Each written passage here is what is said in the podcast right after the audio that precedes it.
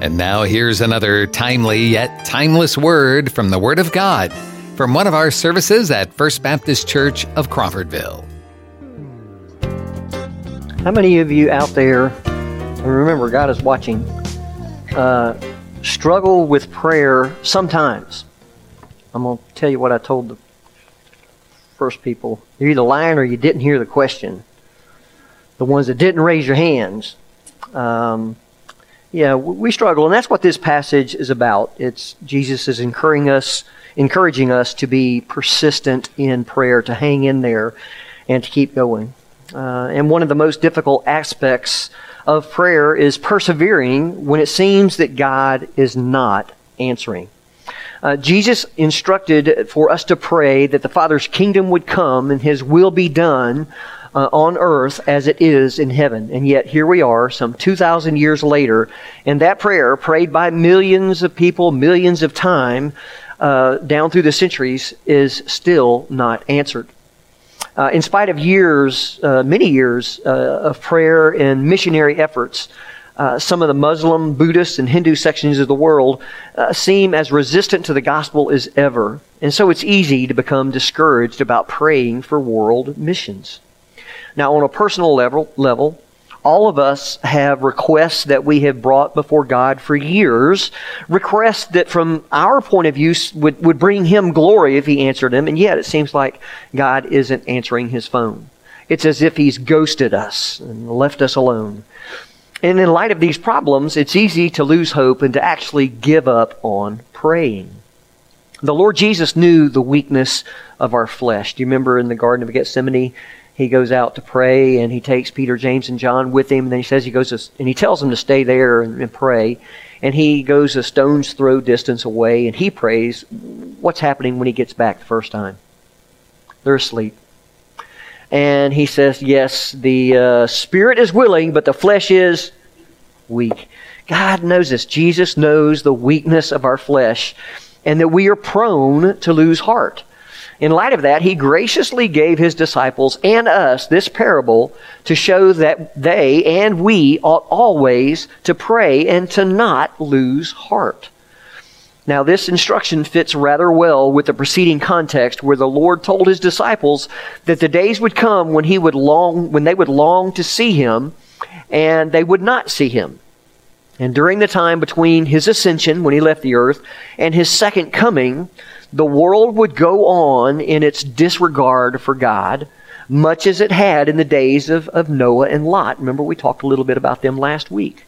And the church would be much like this widow, left without her heavenly bridegroom, much maligned and persecuted by the ungodly. Well, during this time of waiting and struggle, how can saints persevere? How can we keep on? Jesus shows that we will persevere as we persist in believing prayer. And so to persist, persist in prayer, to pray always, and to not lose heart, we must properly understand both God and ourselves. So let's just go to the Lord in prayer now. Father, we are grateful for an oppor- another opportunity to uh, break your word open and see what you've got for us. And Father, we're talking about just being persistent in prayer. Father, we're all challenged at times, so I pray that you just give us wisdom that we can hear these words, understand them, and Father, uh, that we would be better at persisting in prayer until the day you come. And it's in Jesus' name we pray. Amen. Well, God has promised that His Messiah, uh, the Son of Man, will return one day in power and great glory, and He will judge the earth and He will vindicate His people. But in the interim, in the meantime, as we wait for his promises to be fulfilled, if we want not to lose heart, then we must pray always. So that's point number one. At all times, we ought to pray. Now, over in 1 Thessalonians chapter 5, verse 17, Paul says in just two or three quick little words, pray without ceasing. Now, most of us think immediately, uh, that's impossible. I've got to go to work for at least eight hours a day. Uh, I've got to pay my bills, eat my meals, talk to my spouse, do homework with my kids, uh, take care of my house, my lawn, my car, you name it, a hundred other things that we have to do every week. How can I possibly pray without ceasing? What am I supposed to do? Join a monastery or something? Well, Jesus molded us, or modeled for us that kind of life that we're to live in dependence on the Father. As we look at his life, he didn't live in a desert as a hermit so that he could spend all of his time praying around the clock. Rather, prayer was something that Jesus frequent, frequently engaged in, even though, in one sense, of all the people who ever lived on this earth, Jesus had the least need to pray. He didn't have to wrestle with the inner lusts of the flesh as we do. You Remember, he was born without sin. He lived a sinless life. And yet, we find that he prayed often. He prayed as the Holy Spirit descended on him in his baptism. You remember that? He would often slip away from the crowds into the wilderness to spend time alone with the Lord. He spent the whole night in prayer the night before he chose his disciples. And it was just after we was praying that Peter made his confession that, yes, Jesus, you are the Christ, the Son of God. It was while he was on the mountain praying that he was transfigured before Peter, Paul, and, and uh, Peter, James, and John, excuse me. And on the night of his betrayal, Jesus not only prayed for Peter that his faith would not uh, fail, but he also uh, ardently play, prayed in prayer, sweating those great drops of blood in Gethsemane as he wrestled with becoming our sin bearer. Now, when the Apostle Paul tells us to pray without ceasing, the word he used was also used of repeated military assaults. The army would attack and then withdraw and regroup, and then they would uh, attack again and again and again until they achieved the victory. And that's how we are to pray. The word was also used of a hacking cough. How many of you ever had a hacking cough? Something you just can't get rid of. But you don't cough 24 hours a day, do you? No, what it means is uh, you cough frequently and repeatedly. Well, that's how we are to pray. Now, while we should all be in a spirit of communion with God at all times, there should be a number of times during the day when we stop and we bring our specific requests and burdens or even praises to God in prayer.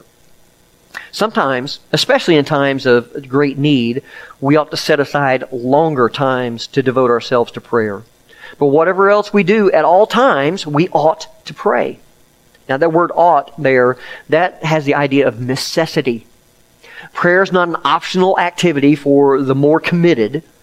It's a necessity for every believer because it acknowledges our total dependence on God. Not to pray is actually arrogance because I'm saying, really, thanks God, but I can handle this on my own. And the truth is, uh, we can't handle anything by ourselves apart from God, His grace, and power. So, at all times, we ought to pray. But, number two, we are prone to lose heart and to give up on praying.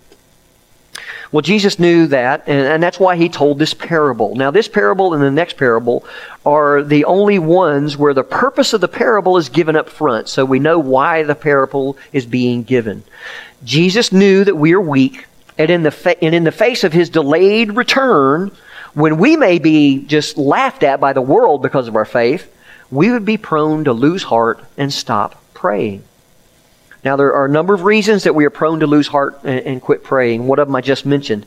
Sometimes we, are, we assume that we are competent to handle things in our own strength. Now, this is especially a danger where it's a task that we do repeatedly. When we hop in the car and head off on a trip without a thought of prayer, we've done so because we've driven safely for many years. We forget that we depend on the Lord for our protection. Yeah, we may be able to be drive fine, but what about the other wacko? We need prayer, right? We go to work every day, we do our jobs without prayer because we know how to do our jobs. We forget that we are dependent on God to do our jobs competently. If God has given you a strong natural ability, whatever it might be, it's easy to do it without prayer because you know how to do it and you do it well. But there's another major reason that we are prone to lose heart and to quit praying. That's number three. A main reason we lose heart in prayer is because of the, of the delays in God's answers. Now, in the context, this is the source of discouragement that Jesus is actually addressing. He knew that his coming would be delayed to the point that his disciples would long to see him come, but he wouldn't come. And during his absence, they would be mocked and rejected, just like Noah and Lot were. Some would be persecuted to the point of death. Others would go through awful hardships. And he knew that from our, our, limited human perspective, it often seems that God is not answering or even listening when we pray because we don't see things from his eternal perspective. And so he told this parable to show that at all times we ought to pray and not lose heart. Now, the parable has two main characters. Uh, the first is this wicked judge who cares about no one but himself. He even knows that he's a scoundrel. When he thinks about uh, this pesky woman, he admits in his own mind that he does not fear God, nor does he respect man. Her. But he just wants to get rid of her to gain some relief. She was annoying him to the point that he says, literally, the Greek, she's going to give me a black eye. Now, that doesn't mean that she's actually beating on him, but rather that he felt emotionally beat up by her nonstop nagging. How many of you? No, we won't go there. The second character is the needy widow. In that society, widows were especially vulnerable. There were very few vocational uh, opportunities for women. There weren't many jobs available. Life insurance was non existent, so she was really stuck with whatever it was that her husband had left her. But now some other scoundrel has cheated her out of what little she had to live on. So she comes to the judge and she asks for justice. Will you do something about this? Now he takes one look at her. And he figures that she's not going to give me much of a bribe. And I've got plenty of other people who will, will reward me handsomely if I take their cases. So he tells, uh, he, he, he refuses to give her any help. He tells the bailiff to escort her out of court, and he assumes, well, that's it. I won't see her again. Wrong. Uh, he no sooner leaves the courtroom to go home for lunch, and then this woman dogs his steps all the way to his house. When he comes out and goes back to work, there she is. When he home, goes home at night, she's there again. Every morning she's parked at the door of the courthouse waiting for him to show up. Every day he tells her to get lost, but she keeps coming back. He simply can't get rid of her. She's beginning to dominate his life. In fact, he begins to hate going to work because he's going to be confronted by this nagging woman. Finally, after year, after weeks of going on like this, he says to himself, even though I don't fear God and I don't care a thing about this woman, I'm going to grant her request just to get her off of my back.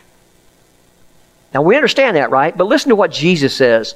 Hear what the unrighteous judge says. Hear it. In other words, there's a lesson to be learned from this situation about persevering in prayer when God seems to be delaying the answer. Well, number four, the answer to the problem of delays is to have a proper view of God and a proper view of ourselves. And first, we need a proper view of God. Uh, we'd be greatly mistaken if we thought that Jesus was teaching that God is like this self centered, callous judge. That would run counter to the entire biblical revelation of the character of God as a loving and tender father in relation to his children. Now, Jesus uses this uh, humorous example as an argument from the lesser to the greater and uh, taken to absurd lengths. If this widow could get justice from this hardened, crusty, uncaring old judge, doesn't it follow that the loving, tender, gracious Heavenly Father will hear and answer his own children whom he has chosen when they cry out to him for relief. Now, there are four things here that we need to know about God. Number one, God cares about us. He cares for us. In Psalm 103, David writes, Just as the Father has compassion on his children, so the Lord has compassion on those who fear him. Through Isaiah, God says, Zion has said, The Lord has forsaken me, and the Lord has forgotten me. Now that's Israel speaking. That's what Zion is saying. The Lord has just forsaken me. Then God asks a question Can a woman forget her nursing child and have no compassion on the son of her womb? He's saying, even you, hum- you humans, the mothers have compassion for their children. He says, even these may forget. Even these mothers may forget, but I will not forget you. Behold, I have inscribed you on the palms of my hands. We know what he's talking about. To a persecuted church, some of whose members Nero's had covered with pitch and lit up as a torch to light his garden parties, Peter wrote, Humble yourselves, therefore, under the mighty hand of God, that he may exalt you at the proper time, casting all of your anxieties on him because he cares for you. So even when you're suffering terribly, keep in mind that God is totally unlike this uncaring judge. God cares for you. Well, number two, God never delays answers because of a lack of care or a lack of power. Now, though, although even in this lifetime we may not understand the reasons why God delays to answer our cries of agony, we can know for certain that He never delays the answer because He doesn't care for us or because He doesn't have enough power to accomplish it. He's able to do far more than we ask or even can think. Okay, that's what Paul tells us, even if it seems impossible to us.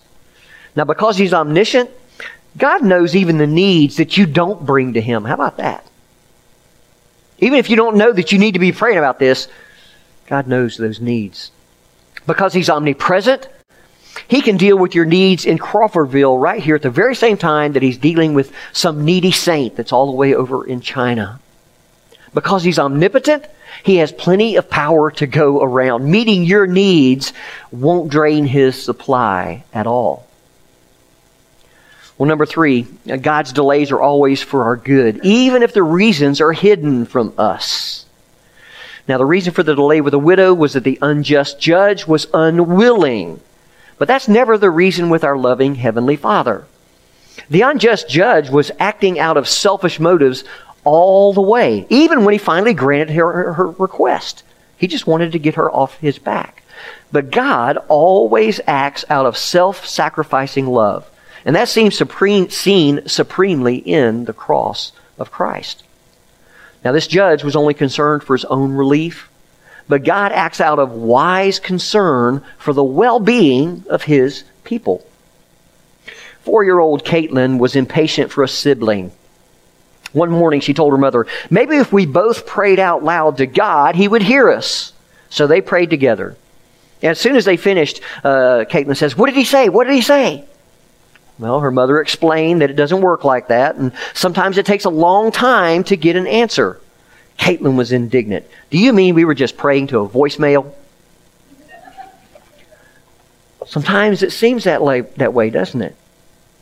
Now, God doesn't usually explain in advance why He is delaying the answers to our requests.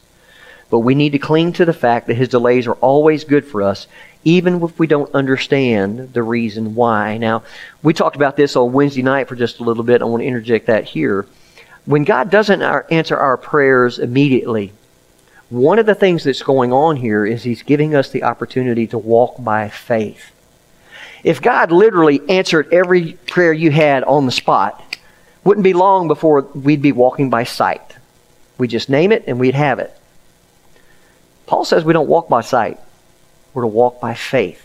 So when he's not answering, we trust that he is still there. We trust that he is still sovereign. We trust that he still hears us. So when he delays in answering, he's giving you an opportunity to walk by faith.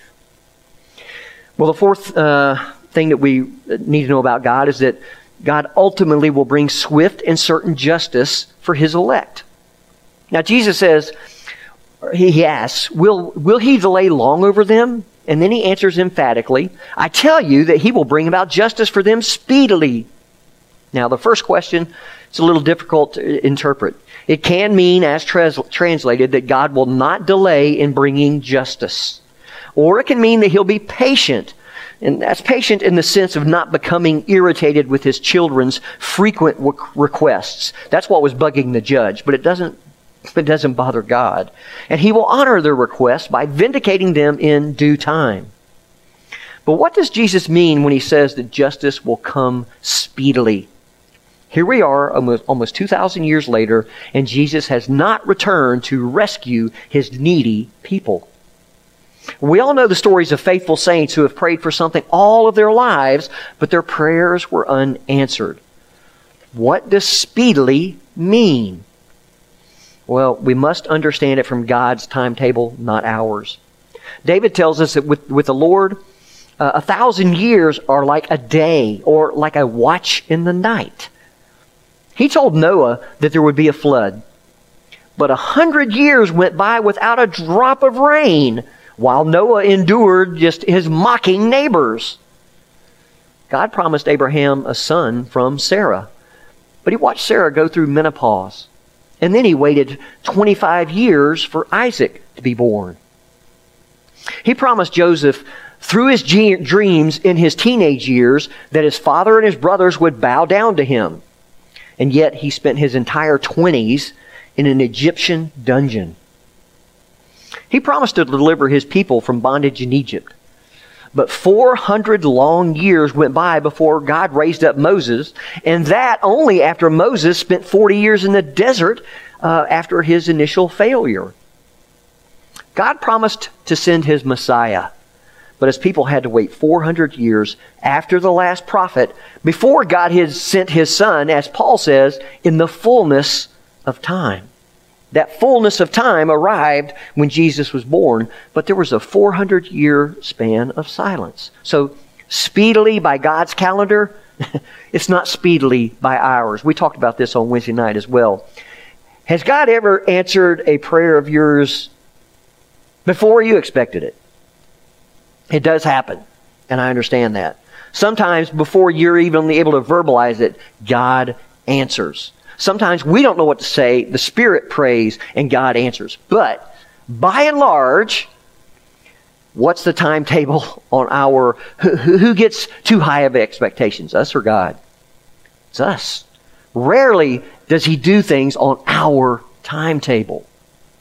Well, that's what we're talking about here. Um, God's timetable is different than ours. So, one answer to the problem of delayed answers to our prayers is to really get a proper perspective, perspective on God. But we also need a proper view of ourselves. And there's four things that we see about ourselves here in this, in this passage. Number one, we're often grieved by mistreatment and difficult trials. Now, the church, it's like this widow who, who had not only lost her husband, but then she had to contend with someone who was taking uh, unfair advantage of her. Somewhere we have gotten the silly notion that if we follow the Lord, everything in life will work out neatly and we'll have a nice storybook ending. If you've walked with the Lord at all for any length of time, you know that is not the case. The Bible shows us plenty of saints who were tortured, mocked, scourged, put in chains, imprisoned, stoned, sawn in two, put to death with a sword. They went about in animal skins, being destitute, afflicted, ill treated, wandering in deserts and mountains and caves and holes in the ground. Then the author of Hebrews tells us this, and all these, having gained approval through their faith, through what they had done, did not receive what was promised. Hmm. Well, it, it's just a fact. We are often grieved by mistreatment and difficult trials. Number two, we should persistently bring our heartfelt needs to God. Now, like this widow, we should cry out day and night to our Father in heaven. Now, she had no attorney, no advocate to plead her case, but we have the Holy Spirit to help us pray as we ought, and we have the Lord Jesus Himself interceding for us at the right hand of the Father on our behalf. She had no guarantee of getting what she desired. But we have the Lord's promise that whatever we ask in His name, He will do it. Now, what made this widow persist is that she knew her great need.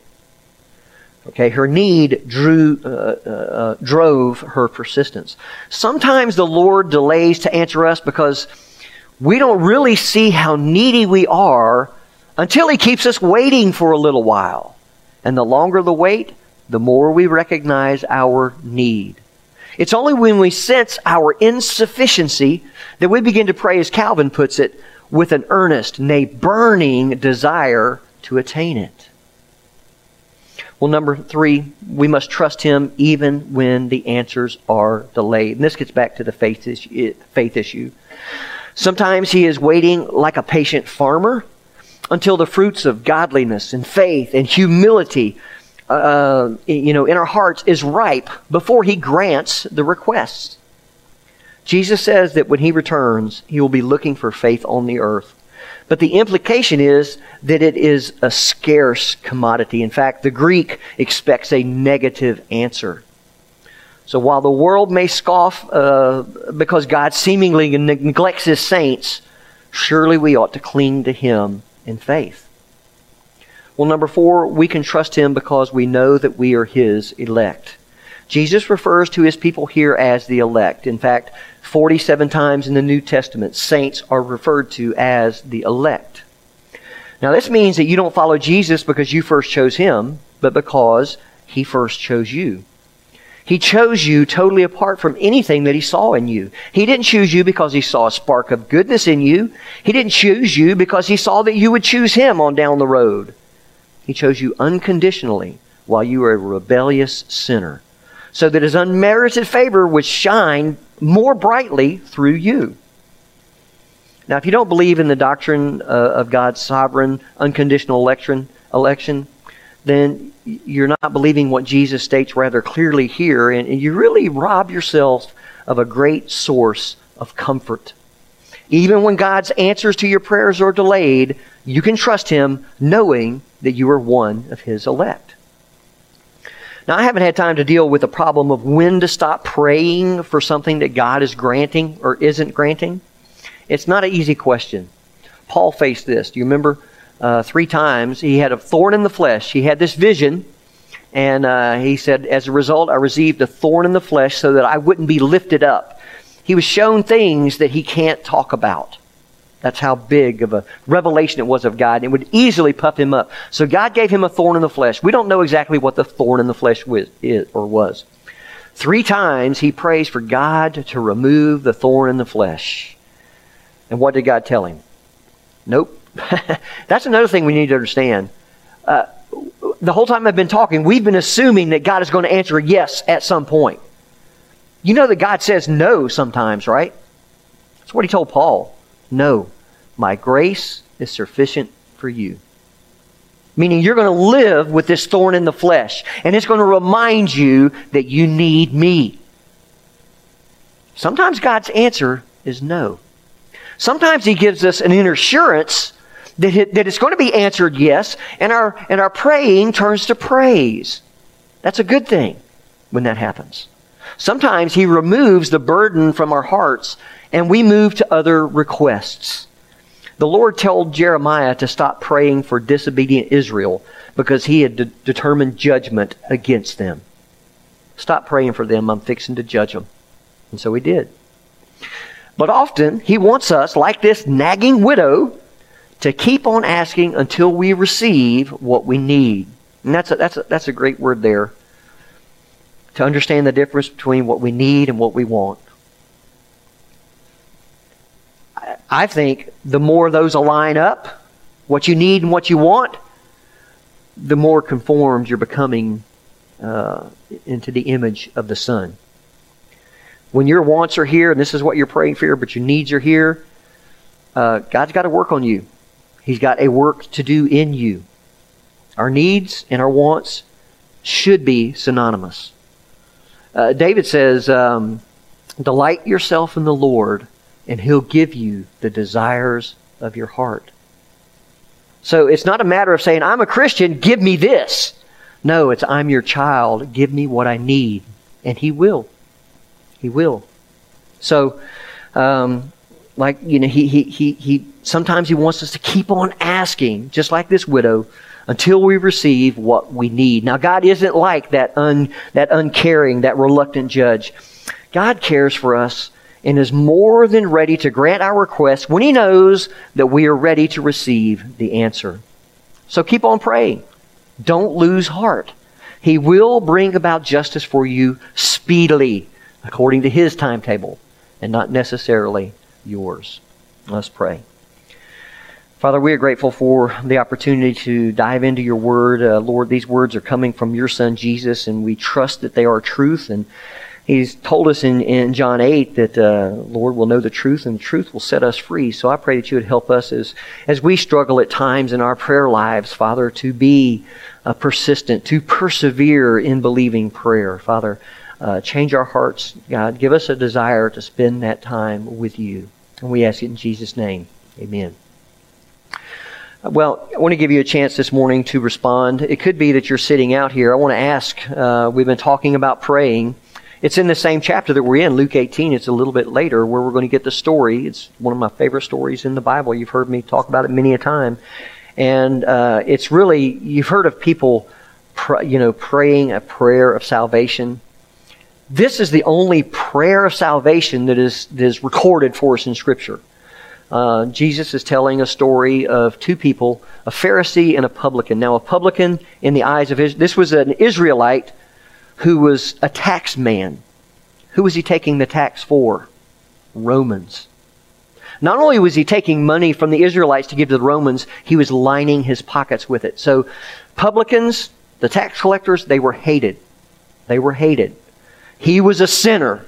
So they're in the temple, and the Pharisee is standing up and he says, Oh Lord, he begins with thanksgiving, but listen what he's thankful for. I thank you that I am not like other men. Whew. He just got taller. I wish I could really get up there. He says, I, I fast twice a week and I give a tenth of all I own. That's, that's good. You're supposed to do that. But do you see the pride in that statement? I thank you that I'm not like other men, and he's kind of pointing at the dude next to him, the publican. The publican, on the other hand, is on the floor. He's on his knees. He's beating his breast. That's a sign of contrition. He can't even lift his eyes to look up. He prays a one line prayer. He says, God, have mercy on me, a sinner. I think we maybe talked about this last week. When somebody calls out for mercy, what are they admitting? They're guilty. You only call for mercy when you're caught. When you recognize your guilt, you have no other recourse. Have mercy. I'm guilty, have mercy. He's on the ground. He says, God, be merciful to me, a sinner. Have you ever been on the ground before God? On your knees, beating your breast because you know you stand guilty before God. Maybe you're at that point now. And you need to just say, God, have mercy on me, a sinner. He'll hear you. He'll, he'll display that, he'll give you that mercy, and he'll bring, bring you into his kingdom and make you a child of his. If you don't know Jesus, that's how you need to come to him today, asking for the mercy of God if you're if you're a believer, I hope that you've just been encouraged this morning in a couple different ways. Understand that if you struggle in prayer for any reason at any time, it's not unique to you. Solomon's the one that said there's nothing new under the sun, right? No, we all struggle with it at times. Take a little encouragement at that, in that, that, that you're not out there on an island by yourself. No, this is common to man, common to Christianity. But also understand that God says what you're supposed to do is keep praying. Uh, he's the one in control. It gives you a chance to demonstrate a little faith. Even if we don't know why He's delaying the answers, Scripture assures us it's for our good. God has it under control, so keep going to Him with your petitions. Thank you for joining us for this podcast from First Baptist Church of Crawfordville. You can find more information and follow us on Facebook or visit our website, crawfordvillefbc.com.